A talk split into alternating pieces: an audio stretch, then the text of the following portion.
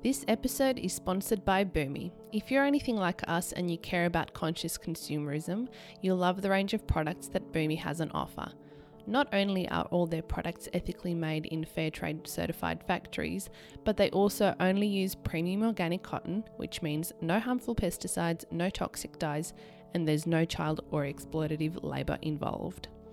The new sustainable luxury towels and robes create the atmosphere of having your very own spa oasis. They're absorbent and super soft, making you feel like you're wrapped up in a cozy cloud. Who needs a luxury hotel or a day spa when you can have that in the comfort of your own home every day? We have a special offer for our listeners, giving you 25% off. Yes, that's 25% off store wide using the discount code Minimalist Vegan at checkout. T's and C's apply. To learn more about Bhumi and their full range, visit bhumi.com.au. That's B H U M I.com.au. Now on to the show.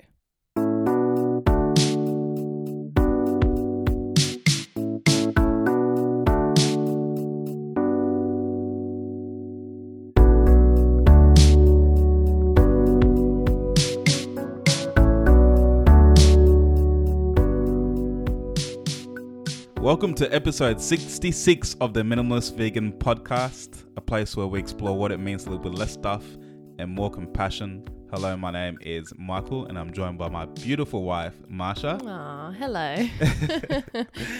And uh, in this episode, we're going to be talking about the nuances, the grey areas, the areas of contention in the wool industry as it relates to veganism and cruelty and what the heck we can do. What, what should we be doing as consumers? What's going to be the best choice? So this is a juicy topic. It's going to be a long one. So we'll try and keep some the pace going along, but we don't want to miss out on any key details. So please stay tuned, and we look forward to hearing your feedback on on the show. Um, but before we get into it, we uh, wanted to circle back with a, a giveaway we're running this month. So, in the last episode, we talked about how we'll be giving away a free copy of our book, The Minimalist Vegan, a simple manifesto on how to live with less stuff and more compassion. It could be digital or print copy. And all you have to do to enter to win a copy of our book is to leave a review of our podcast on the preferred platform that you use. Take a screenshot before you submit it and just email it to us over at info at theminimalistvegan.com. Really simple to enter. Just leave a review, take a screenshot, and forward the, your email over to us. And we'll leave the details in the little description box in the podcast app so you know exactly what to do. and why should people leave a review, Michael? Well, it just lets us know you're out there. Um, lots of messages yeah. on Instagram and emails and privately, but it's also nice to kind of share that information and help others decide whether or not they want to commit to listening to our podcast because we don't want to be well, there's so many things that can be grabbing your attention out there these days that I think it does help people decide whether or not they want to tune in by seeing what others think of the podcast. So it helps us and it helps others. And, you know, it's always nice to receive little love notes. So, yeah, yeah, feel free to share them with us. thank you. Okay. Should we just get into it? Let's, because as you mentioned, it's going to be a long one. So let's not beat around the bush, Okay. as they say, and uh, let's get into it. No, we will not be beating any bushes here. so I don't even know what that means. beat around like don't don't procrastinate or don't take your time with it just get on with it No, I know that, but I don't know what the term Ah. beat around well the there's bush. a lot of things that make absolutely yeah, no sense I never pause to actually think about the saying, but anyway, Yeah. there you go. and a lot of them you know that you now pause to think about them is because they involve animals Yeah. or they you know they're not so vegan friendly so yes, yeah kill or two, two birds, with one stone. Yeah, there's there's quite a few Yeah. of them. So it's just terminology that you try not to use, but beat around the bush. I mean, who knows what's in the bush? So maybe don't beat the bush. Yes. um. So we know that wool is obviously not vegan, but is it? Like, why is the use of wool not vegan? Yeah, and I, it's like, you know, why are we talking about this? Because one train of thought is that well, wool comes from an animal, therefore it's an animal product, and it's vegan. End of Mm. conversation. But There's a lot of people that probably think, but they need absolutely, you know? and, and there's definitely truth to that. yeah. You know, what's the big deal? What we're not causing that much harm to, we're not causing any sh- harm to sheep to um, obtain this wool that needs to be shorn anyway. So like, vegans, calm down. Mm. Like you can use wool. We've used it for a long time. So let's just move on. So we've got two trains of thought here, and as we go through each area of contention, you'll just see how sticky it gets, you know, to determine what is truly ethical when it comes to wool supply. So that's why we want to discuss it because frankly we think it's interesting. And and I think it really challenges us to to think about supply chains and our consumer choices and and let's just talk about sheep for a bit too. Mm. So before we get into like all of the nitty grittiness in some ways, and I think it's important to kind of understand the history behind it and why why they need to be shorn. Like where where did that sort of come from? Because it wasn't always that they needed to be, right? Yeah, I mean, wild sheep exist today. Um, I've never seen one. I don't know if you have, but they historically mountainous animals, and Like goats. like goats, correct. And the male sheep are called rams, and females are ewes. And the young sheep, which are under the age of about twelve months old, are referred to as lambs, and together they create a flock, which we've all come to know. Now, sheep are covered by a thick coat of hair to protect them from the cold in, in cold conditions, Mm. and uh, their hair would usually grow in autumn or fall for our American audience, and would shed in spring and the warmer seasons. And only two percent of the, the global sheep population are wild. Okay. Right. So the remaining 98% are domesticated.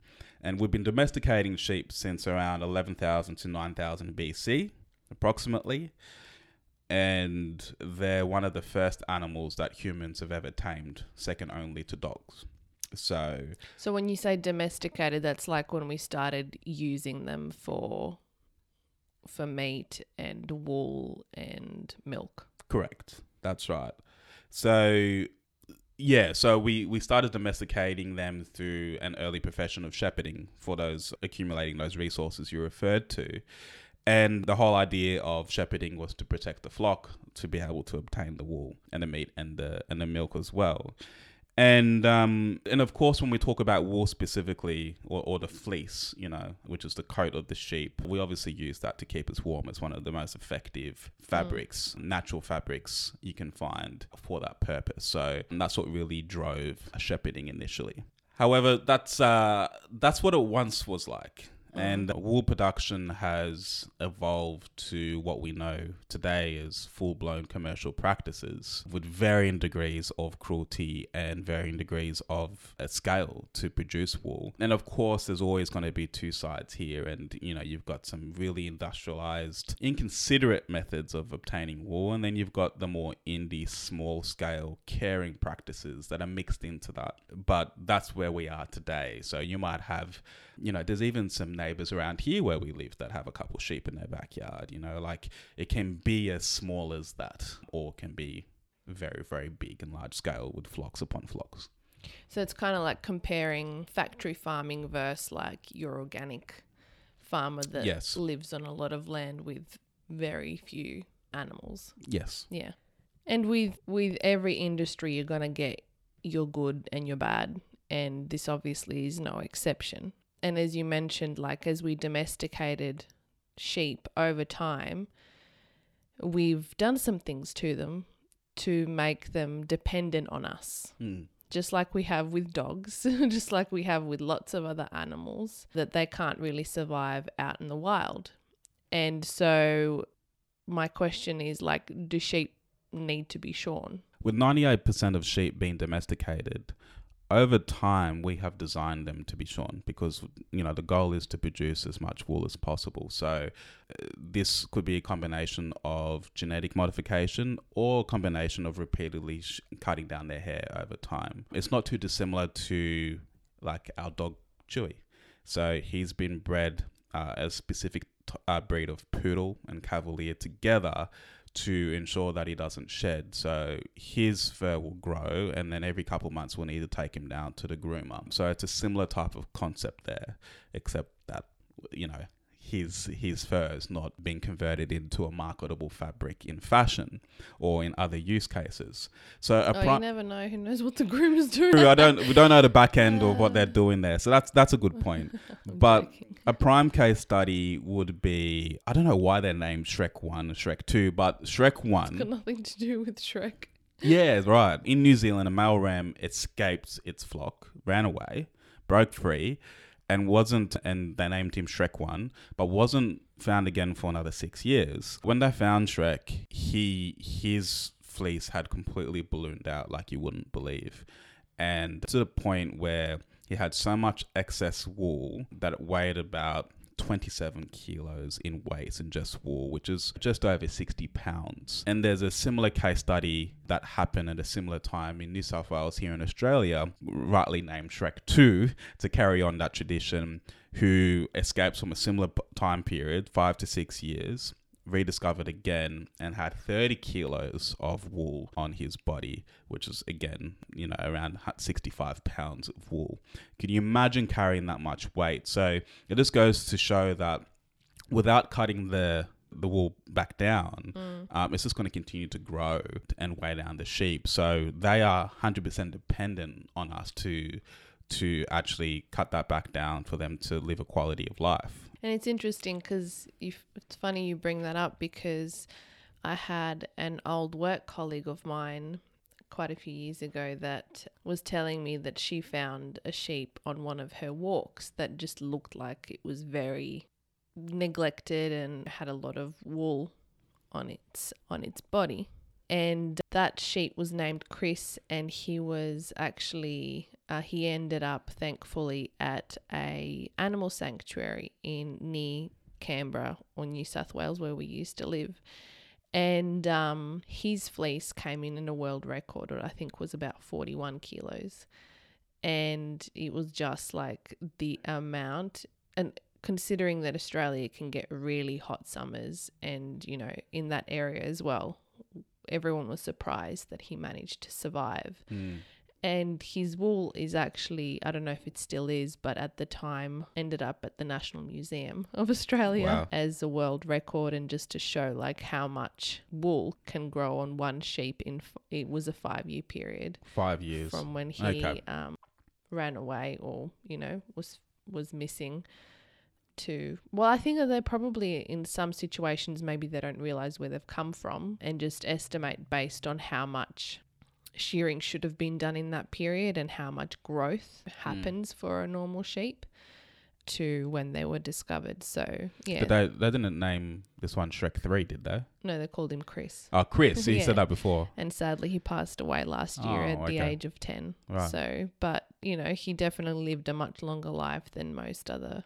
other sheep get to so he was he was very lucky and obviously very resilient in many ways Yeah. so yeah What character? Chris. yeah Mm.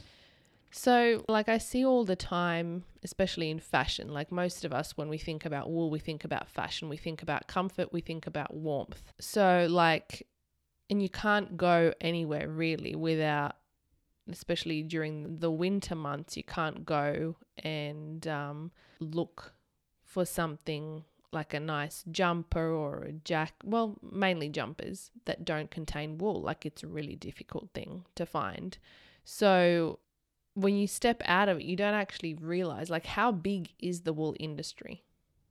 Yeah, it's quite large. We're talking about a $2.2 billion annual turnover globally. So it's, you know, billions of dollars have, have been pumped into this industry. And according to the International Wool Textile Organization, there's there's approximately 1.1 billion domestic sheep in the world as well. So yeah, it's it's quite a, a large volume of sheep and, and wool being moved around the economy. And and Australia is the largest producer at 25% of of supply and China is the largest importer. So there's a lot there's a bit of money to be made there, you know, in terms of when you're talking about a an animal product. Mm. And I guess now that we've kind of gotten, you know, a bit of history, a bit of understanding of how big the industry is, like let's get into how what the process is. So like how does a shepherd remove the wolf from the sheep? And like what's the process there of the sheep being shorn? Sure. So sheep are shorn using a mechanical shear known as a handpiece. So th- think of these as larger large clippers similar to what I would use to shave my head or what you would find at a barber or what you would again what you would see at a, a dog grooming business. But It's- they're not normally like portable. They're normally attached to like electricity so that they don't obviously have to charge and stuff. Correct. Yeah. That's right. And and they are quite a bit bigger Mm. than, you know, your human clippers or your dog clippers as Well, well. you probably need like because it's a lot more thickness that you need to get under For sure. to kind of yeah do the Absolutely. job. Mm. Yeah. And as you can imagine, there's going to be varying degrees of treatment when sheep are actually shorn. So, skilled shearers take the time and methodically make sure that they remove all the wool with care and, and, and make sure that the sheep are looked after. Okay, because you know, like even when I've I, I don't live on a farm or anything like that, but certainly the times I've interacted with sheep, I find that there tends to be a level of skepticism already. So um, there could be some high level of anxiety, and I mean, if, if you think about it, some children get scared going to the barber or getting their hair done. Our dog gets scared before he gets groomed as soon as he sees that we're pulling up where we're pulling up, he starts like almost crying Yeah. because he just doesn't want to go in, but it needs to be done. So like yes, in some ways you look at that and you think, well, isn't that cruel to him? But it's like, well, unfortunately, that's just where he's at. You know, Yeah. like as we mentioned before, you domesticated the sheep and you've domesticated the dogs as well. And he's bred so that he doesn't shed because it's more allergy friendly. And the family that had him before us got him because the daughter was had a lot of allergies. So it's just interesting to see like why a lot of different animals are bred into existence. Yeah, absolutely. So on the other side of the spectrum, there's you know, okay, so one approach is to take their time, groom the sheep. And then the other side of the spectrum is going to be a highly cruel method of removing the wool. And not to say that it's black and white, there's going to be a sliding scale of approaches in that. But one example is as the sheep naturally resist being shorn, and then some shearers are known to aggressively pin down the sheep to prevent them from moving around, causing them pain and trauma. Pain They're and trauma. dislocating if they're pushing them down quite Yeah, if they push them hard enough. Dislocate joints and stuff. Absolutely. And when sheep resist, footage has been captured of shearers hitting and stomping on the heads of sheep to keep them still. So you've just got some pretty malice and aggressive shearers that have been captured on footage. So you're gonna get those type of people in any industry, unfortunately. Again, it's like comparing factory farming versus your more local farmer that cares about their animals. Yeah. Exactly. Um, and then another example is that shearers are generally paid by the weight of wool produced, not by the hour. So everything is, is about productivity, about their output. So the goal of shearing school, yes, there's such a thing, is to get shearers to shear 100 sheep in a day. Some can do 400 in a day. which- That's insane. yeah, it's absolute madness. So the the guys that can do 400 in a day are called gun shearers. So, you know, they've even got a title uh, and a bit of reputation in their craft. So the combination of the internal like targets, I suppose, like the you know what these sheds are, are measuring success by, promote careless practices because these shearers are just trying to get through the sheep as quickly as possible, almost at all costs. So, such speed often means harming the sheep, as you can imagine, nicking the ears, tails, and taking out chunks of their skin accidentally as well.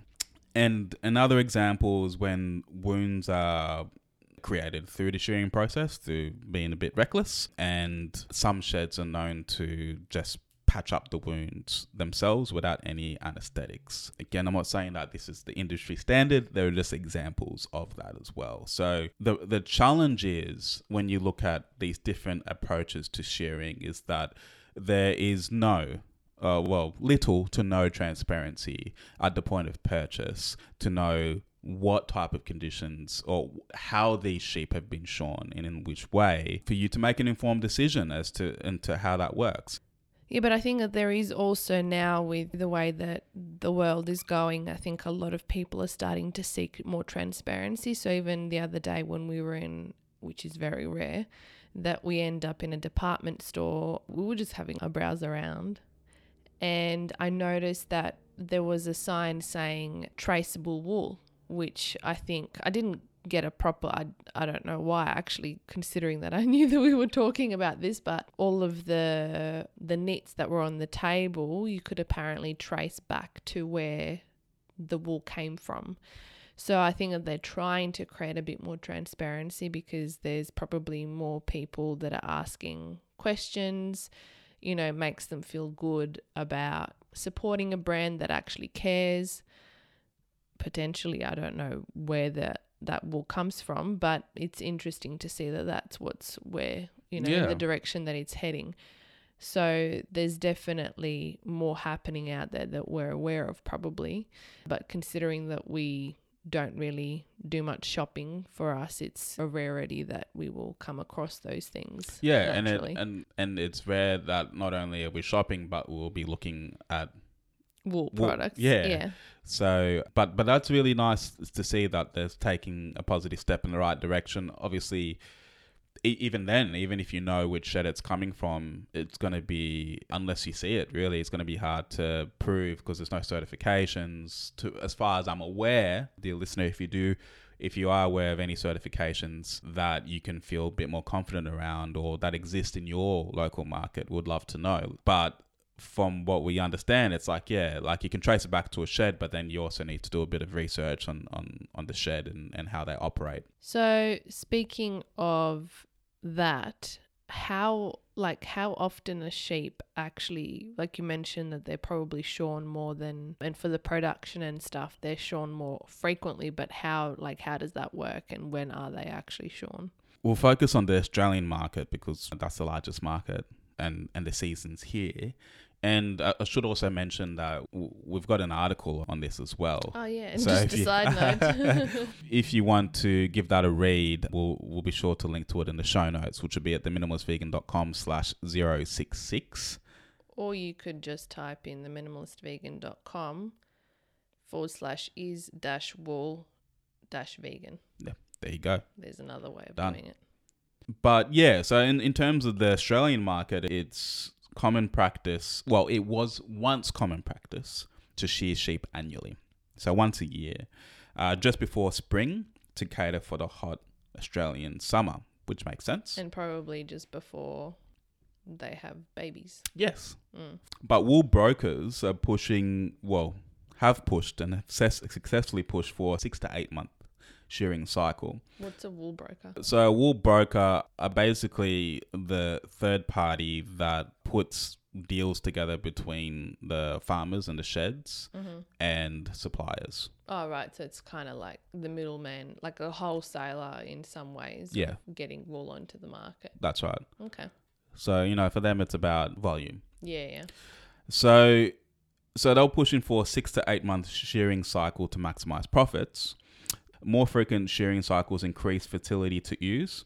So that increases lambing and higher rates of twins as a result of more frequent shearing cycles. This helps to breed more lambs for uh, meat and more adults for wool. So this combination equals more revenue, really. And it's it's interesting when I was doing some research earlier today, I came across because I follow a few different animal sanctuaries, and there's this one close to where we used to live called Little Oak Sanctuary that has been sharing some interesting information on sheep and the industry at large in Australia, and it's actually good way to get information directly from people that are seeing it firsthand. And um, now that you're mentioning the whole multiple births and all of that, I just want to share a little snippet that they recently shared. They shared a photo of a little lamb that had recently come into their care, and they were talking about how this lamb lost the mum. The mum was pregnant with triplets. They lost the mum after she gave birth, and the last lamb that was born after this one also passed away. So let me read this quote. So, in an effort to boost profitability, the sheep industry in Australia is moving towards increasing the amount of multiple births. Whilst twins and triplets are already not uncommon, which is what you just mentioned, new genetic manipulation is seeing some sheep give birth to up to a staggering six lambs. Mother sheep are being pushed well beyond their limits, and the mortality rate from the smaller lambs born into freezing temperatures is even higher than 25% mortality rate that already exists for lambs. So it's interesting to see how they are you know, trying to manipulate nature to be able to produce more lambs to get, you know, whether it's for meat, whether it's for the wool. I imagine it's mainly for the wool that they're talking about, but, you know, lamb meat is a is a big industry in itself as well, especially here in Australia. So I just wanted to add that in. Yeah. There will be another quote that I'll share from them a little bit later on, but that was one that I found quite interesting that different ways that they're trying to increase their profit margins, but yet they're actually losing a lot in the process as Yeah. well. So I don't know how it adds up to be honest. Yeah. But yeah. Yeah, and I suppose it just comes down to the value of each, like you know, lamb, wool, milk. You know what I mean? Like, and how those numbers all add up between the different types of sheep. But yeah, that's really eye opening. It's Mm. um, it's quite sad that you know going to such lengths to increase production, but that's the nature of farming, and that's the nature of animal agriculture. But yeah, so I think to to go back to the, the, the shearing cycles, Chris Clonan from Alfoxton Merinos, a shed here in Australia, switched to an eight month shearing program. And now in February, which is summer, October, spring, and June, which is winter. So I think they alternate these cycles to make sure that it's eight months at a time.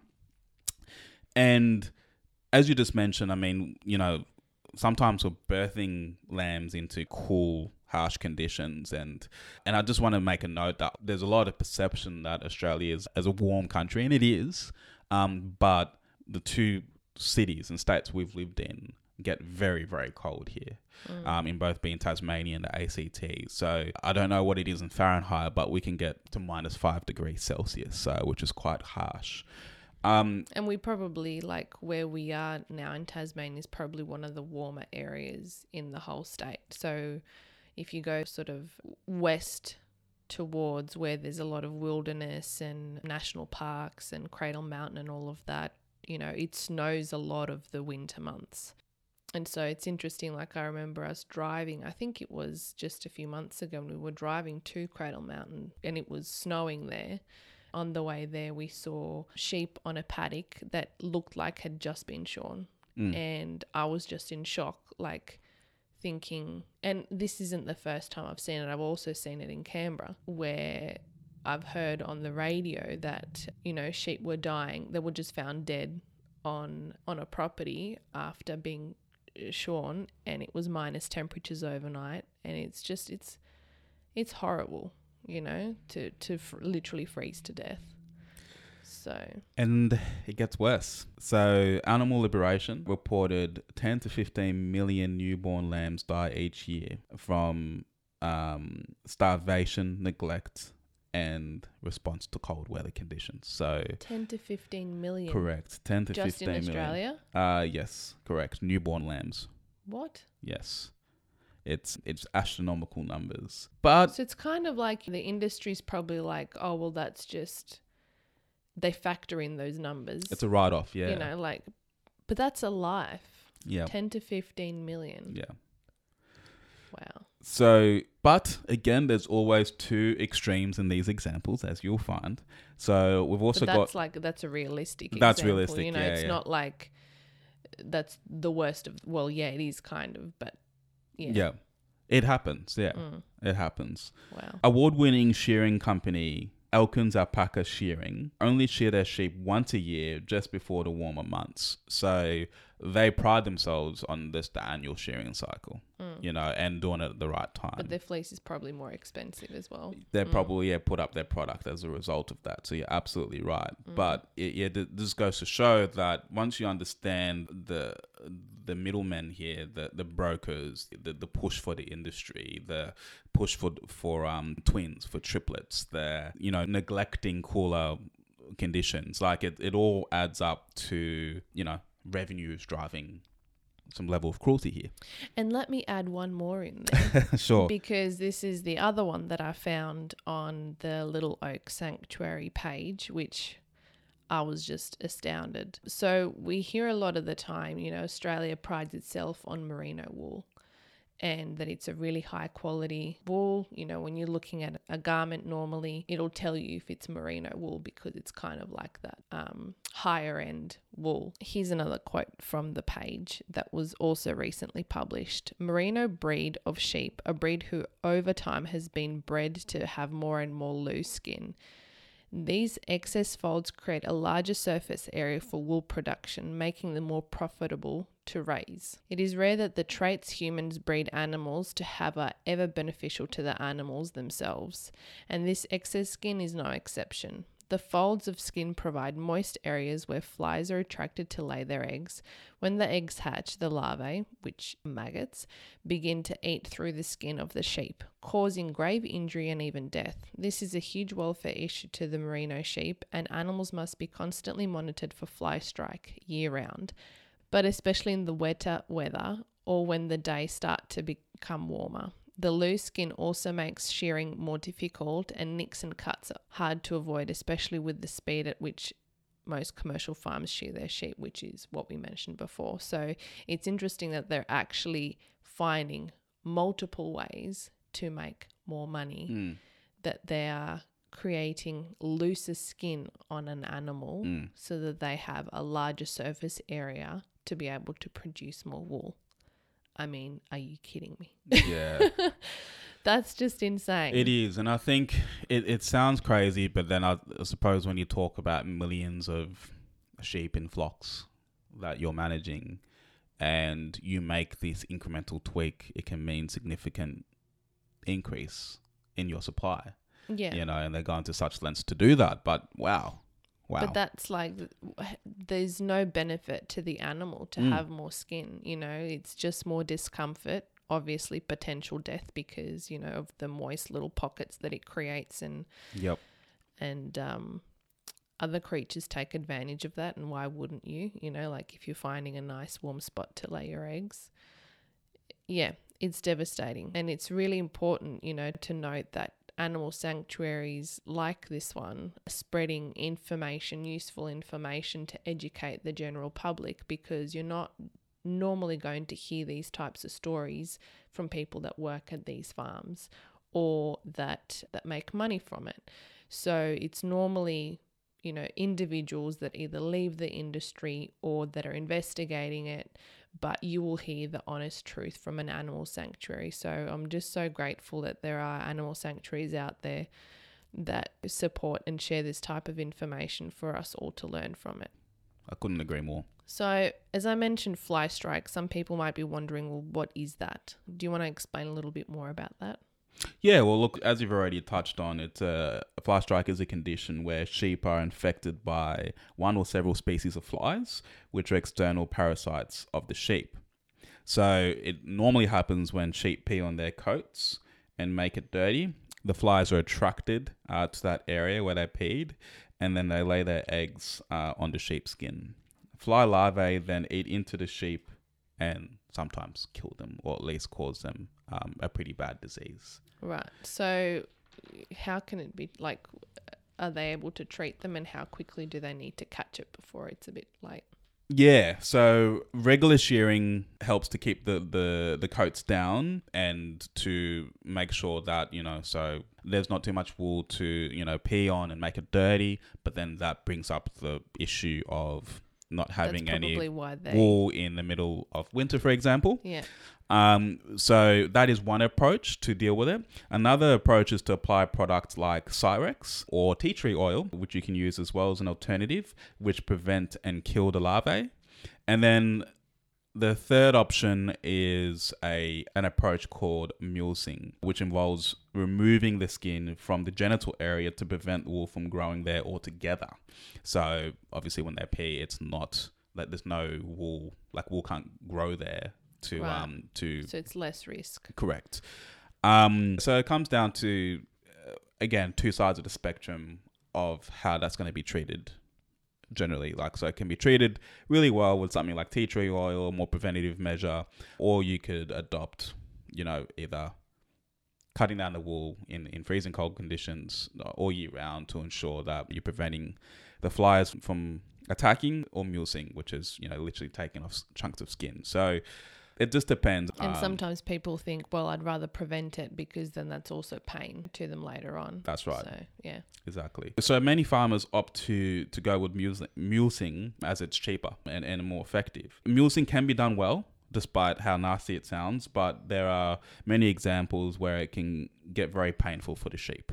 And probably can get infected as well, I imagine.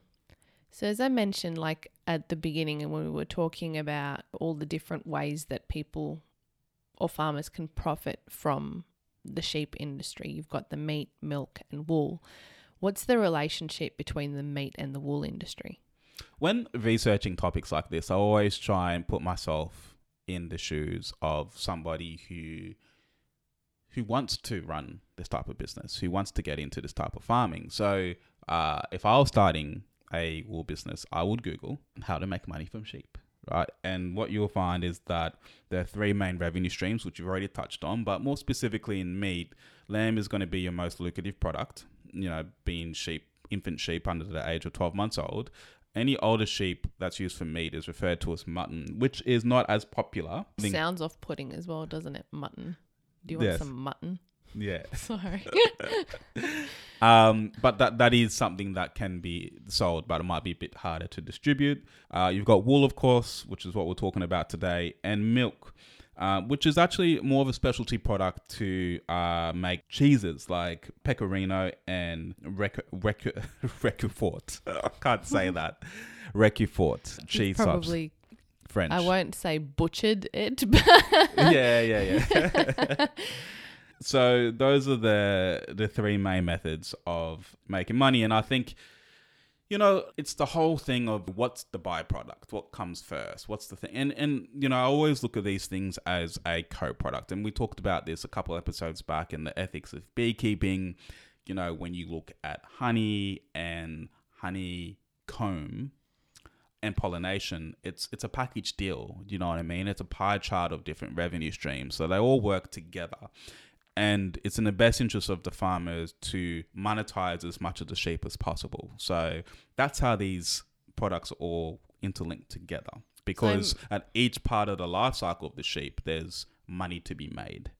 So I imagine, like, you know, that's why they're probably trying to increase the births so that some of them can go over and be used as lambs, some of them can grow up to be used for wool. So what like happens to sheep that are no longer productive with with wool or with milk? Yes, hold that thought because I forgot to cover off on a few other things. But yes, we need to talk about what happens to sheep once they're no longer productive. But getting into the nitty gritty of the revenue streams, because I think this is important to isolate. So, a farmer needs adult sheep to produce wool, but the same adults are also used for breeding lambs. So, there's a dual purpose, right? I know this is fundamental but and obvious, but we need to call it out. So, breeding multiple lambs for every ewe is too much for the mother to handle, typically, often resulting in mastitis. Mastitis is a bacterial infection of the udder. Uh, it, in most cases, it occurs during the first weeks after lambing. So, it's it's basically when the lamb is sucking on the teat and it's creating like a, a reaction in that area. Um, with lamb meat representing most of the profit in the flock, it's only natural for farmers to breed more lambs, exploiting the ewes through mastitis, right? So we already talked about pushing for triplets at this point and, you know, birthing six lambs at a time. But that's completely unnatural for the ewes. So can you imagine going from one lamb to two to now six, trying to extract milk, you know, really further pushing along this infection?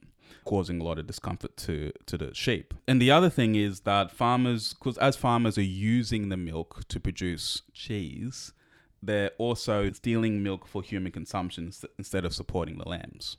So they're actually taking away that resource as well. It's kind of like the the general milk industry. Exactly right. It's something that we frown upon in, in general dairy industry, and it's and it's happening Yeah. the same with sheep. And then another consideration is taking lambs away from their mothers, creating separation anxiety. Again, drawing parallels to the cow industry and the dairy industry in general. So I just wanted to make sure that we touched on the specifics of the impact of those different revenue streams and how they work together. And so they feed the lamb, like they give the lamb like probably like a formula yes, rather than the natural milk from the mother. Yep. Yeah.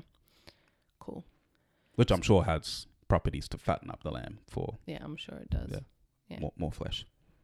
So, so going back to what happens with, with adult sheep when they're no longer productive is well, look. First of all, I spent a bit of time. I remember when writing this article, spent a bit of time in. I found myself in like these forums with people aspiring sheep owners and and and people who wanted to produce their own wool um, in sheds, and what I discovered is that there was a lot of back and forth conversation about the age of sheep and what you should do. So the life expectancy of a sheep is around 10 to 12 years on average. So fairly similar to a domestic dog. But when a ewe reaches about five years old, they start losing the front of their teeth from grazing all day. So, and At as what age? about five, Okay. right? So as they struggle to graze, it changes their biology, leading to diminished milk supply, uh, which means lambs don't meet their market weight because there's not enough milk to produce for the lambs. Right.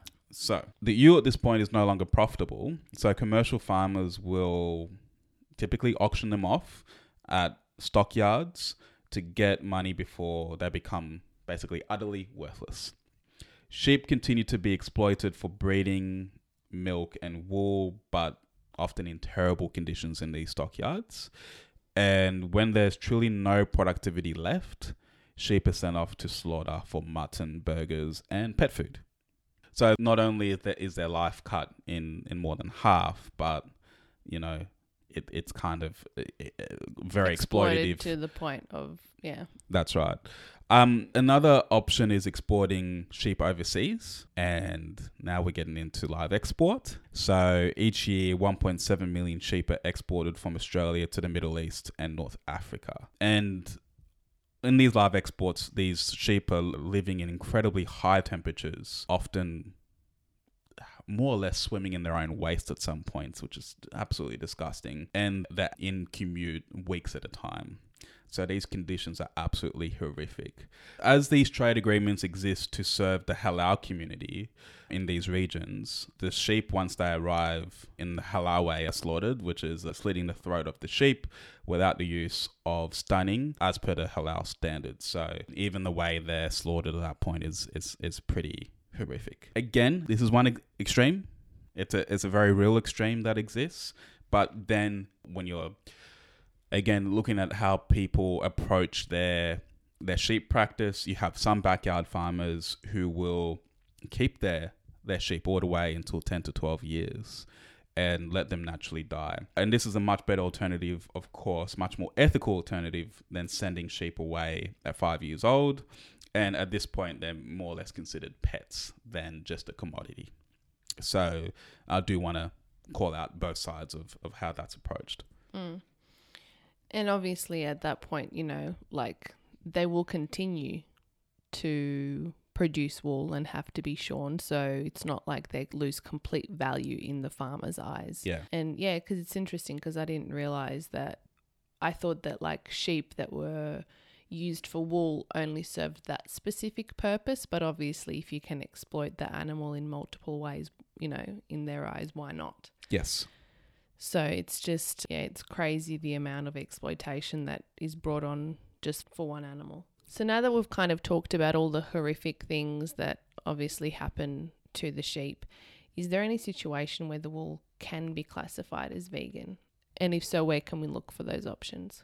Well, I think for, for wool to be considered vegan friendly, it would need to meet two requirements.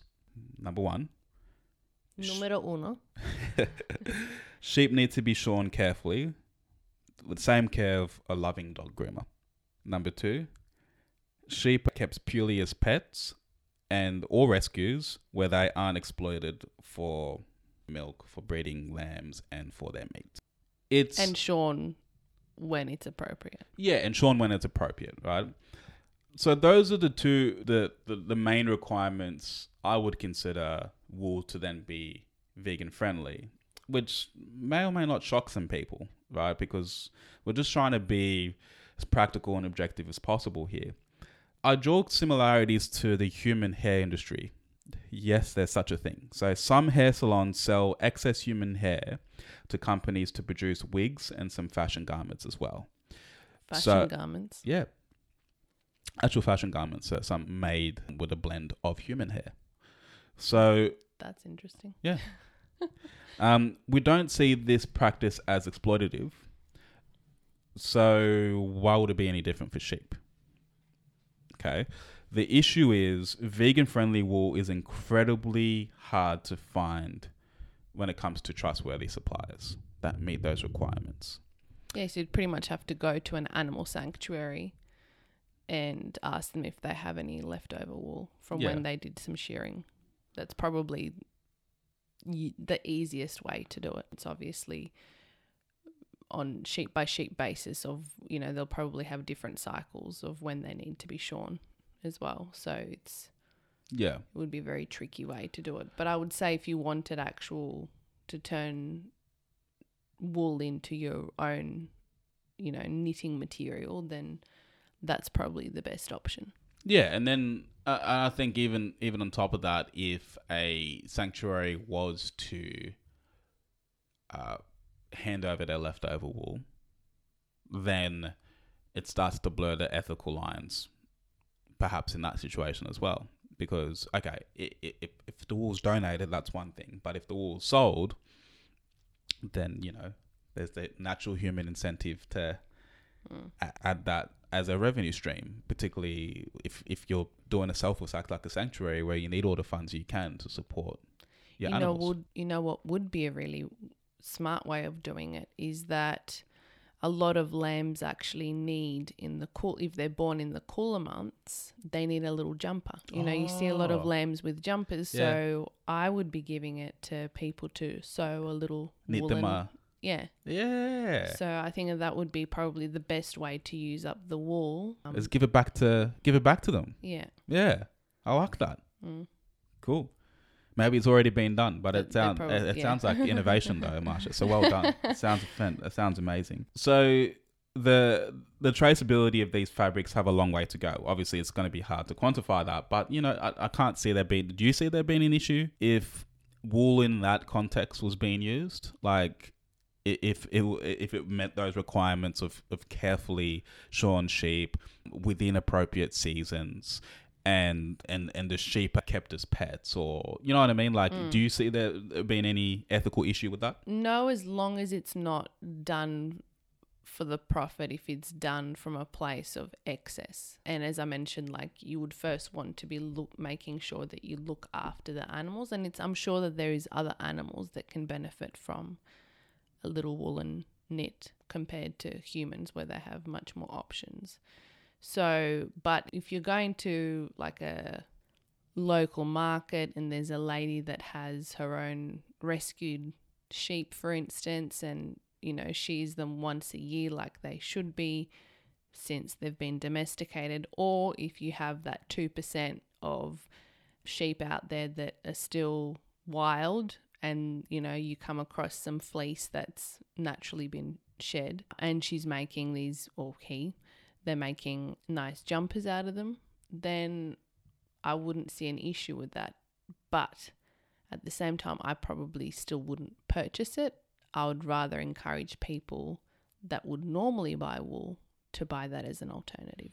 Yeah, absolutely. You know, yeah, this this word excess is interesting because we've we've talked about it before Mm. when and it comes up all the time uh, in these conversations like, oh well, if we're taking cow's milk and have excess left over, over, why can't we just take that? Or honey, right? If bees are eggs. or eggs, like Yeah. chickens are producing excess amount of eggs, can I have that? Or excess amount of honey and Mm. I get it from the local market or my neighbor or whatever it is. Uh, so I, I can understand how great this area is. I suppose, okay, if I was to compare it to, to bees and honey, for example, you know, honey is literally collecting this resource for their future. it's an investment in their future. It's, it's future food in their pantry, right? Whilst with wool, In the pantry. it is, yeah. In the it, but for wool, it like I need to cut my hair. I don't need to. I choose to cut my hair Mm. on a, a on a regular basis. A lot of people choose to cut their hair. A lot of domestic dogs need to get groomed, and sheep also being domesticated need to be groomed as well. So it's. I feel like it's. Yes, I can understand that there might be some inconsistencies in what we're saying, but I do feel that like if sheep need to be shorn for their well-being.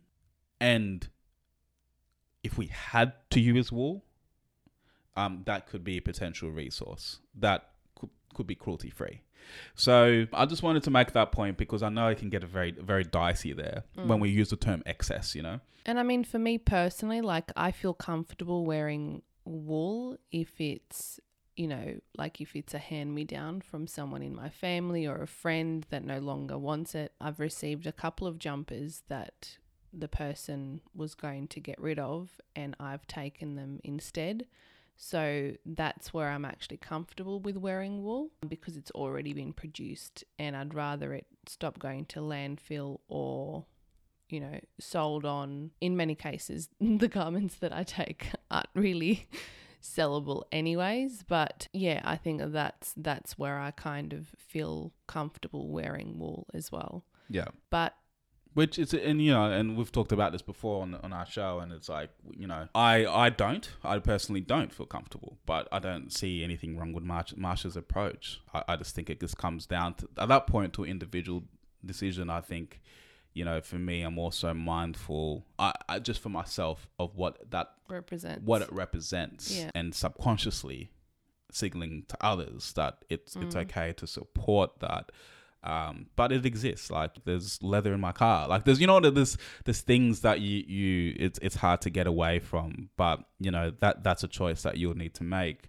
But i just wanted to to also say that like because we've spent thousands of years playing god and manipulating the dna of sheep to produce wool and I don't know. I just think if we keep buying wool and supporting the industry, we're only further signaling to the market to increase the frequency, to increase the volume, which to leads keep to manipulating and to keep manipulating, to to keep innovating, and you know, uh, having faster, harder uh, targets of 500 sheep. Try and shear 500 sheep. Stuff 400. Let's get to 500 in one day, and causing more harm to these animals. So I think we need to keep that front in mind with with how the marketplace all works. Um, and and I think at the end of the day, if it's such murky waters in terms of the impact, the ethics, the the cruelty. You know, like wouldn't it be easier to just not support wool industry? Um, sure, there are ways to do that in an ethical way, in a sustainable way, if you really need it. But I find in these situations, it's just easier to not participate. So yeah. Very good point. So what are actually the alternatives to wool? So, uh, since becoming, we're, we're coming up on our seven year uh, vegan anniversary, and um, I've I've personally found it really easy to live without wool. Now, I'm not, we, we don't live in Iceland, so, and it and it, but it does get cold where we live, but not to those extreme conditions. So there's no denying that wool is is a great fabric for keeping you warm. But the most common vegan alternative is is cotton. We prefer organic cotton.